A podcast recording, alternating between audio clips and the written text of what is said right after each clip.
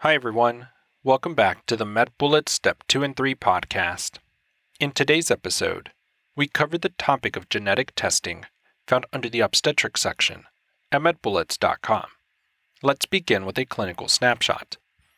A 41 year old G3P1 patient presents to clinic 11 weeks pregnant. She has a history of one miscarriage and one uncomplicated live birth with no complications 10 years ago. Her daughter is healthy. She has no medical conditions. Vital signs are within normal limits. She receives first trimester screening and a cell free DNA test. Let's continue with an introduction to genetic testing. As a general overview, remember that this assesses whether the fetus has any genetic conditions.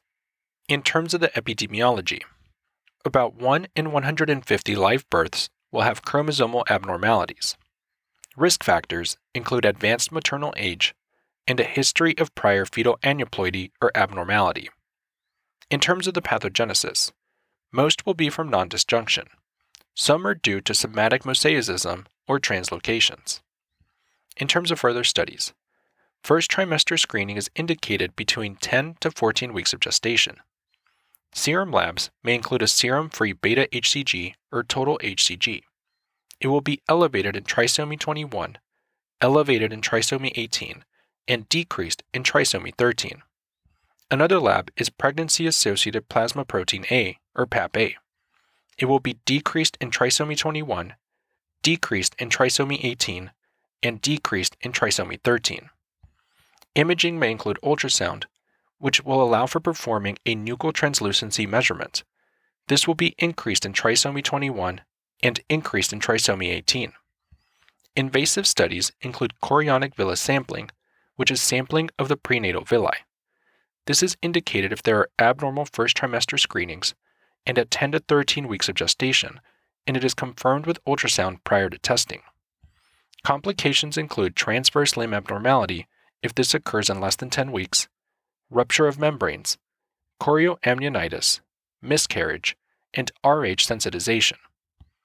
Second trimester screening is indicated at 15 to 22 weeks of gestation. The best time is between 16 and 18 weeks. Serum labs include the quadruple screen. This includes HCG, which is elevated in trisomy 21 and decreased in trisomy 18, alpha fetoprotein, which is decreased in trisomy 21 and decreased in trisomy 18, dimeric inhibin A, which is increased in trisomy 21 and has no change or is decreased in trisomy 18, and unconjugated estriol, which is decreased in trisomy 21 and decreased in trisomy 18. An invasive study would be an amniocentesis, which is sampling of the amniotic fluid. This is indicated if there's an abnormal quadruple screen and should be performed at 16 to 20 weeks gestational age. It is confirmed with ultrasound prior to testing. Complications can include rupture of membranes, and chorioamnionitis.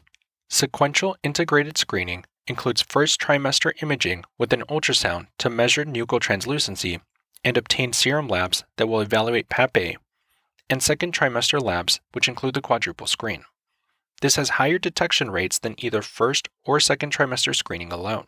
And finally, cell free DNA is indicated to detect fetal Down syndrome and should occur at 10 weeks to term. It is indicated specifically for pregnant patients who are at high risk for fetuses with Down syndrome. It has the highest detection rate for Down syndrome, but has a higher false positive rate for low risk patients. That's all for this review about genetic testing. We hope that was helpful. This is the MedBullets Step 2 and 3 podcast, a daily audio review session from MedBullets, the free learning and collaboration community for medical student education. As a reminder, you can follow along with these podcast episodes by reviewing the topics directly on medbullets.com. You can listen to these episodes on the MedBullets website or phone app while reading through the topic. If the MedBullets podcast has been valuable to you, we'd be thrilled if you considered leaving us a five star rating and writing us a review on Apple Podcasts. It will help us spread the word and increase our discoverability tremendously. Thanks for tuning in We'll see you all tomorrow, right here on the MedBullets Step 2 and 3 podcast.